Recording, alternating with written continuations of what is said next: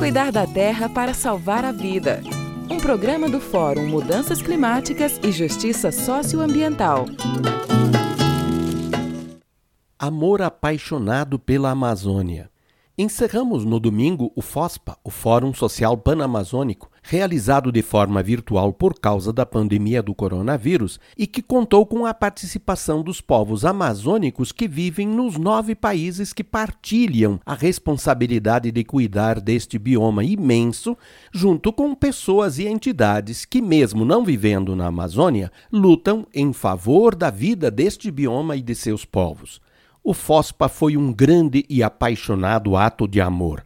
A palavra e o testemunho das mulheres e homens de povos indígenas repetiam, muitas vezes em suas diferentes línguas, que são parte da Mãe Terra e que, por isso, sempre se deve pedir sua bênção para falar sobre o que a está ferindo e para contar o que fazem para estar em paz com ela. De todo lado, a mesma mensagem. Nós cuidamos da Amazônia há milhares de anos e exigimos que nos deixem continuar cuidando dela. Deixem-nos garantir que todos os seres vivos contem com a floresta, a água, os rios e toda a biodiversidade. E lembravam: se deixarmos destruir a vida que a Mãe Terra gerou na Amazônia, todos, nós, os que a agredirem e todos os povos não poderemos continuar vivos. Movidos pelo amor à vida, que só pode existir quando há relações comunitárias entre as pessoas e relações de cuidado com a Mãe Terra, indígenas e não indígenas não se cansaram de denunciar as agressões que vão destruindo sua querida Amazônia.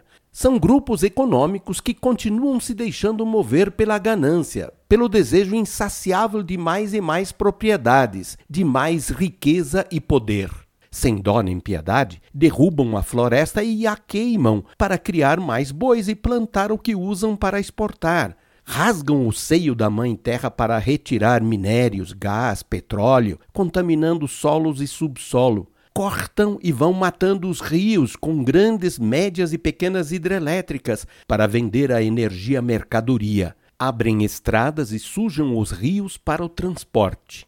Tudo somado, se depender deles e dos governos que os apoiam, a Amazônia está com os dias contados. Indo contra essa correnteza que gera a morte, o FOSPA foi um encontro de intercâmbio de boas práticas dos povos e comunidades e mais uma oportunidade para selarem seu compromisso de atuar juntos, expresso no repetido mantra: Pela vida defendemos a Amazônia.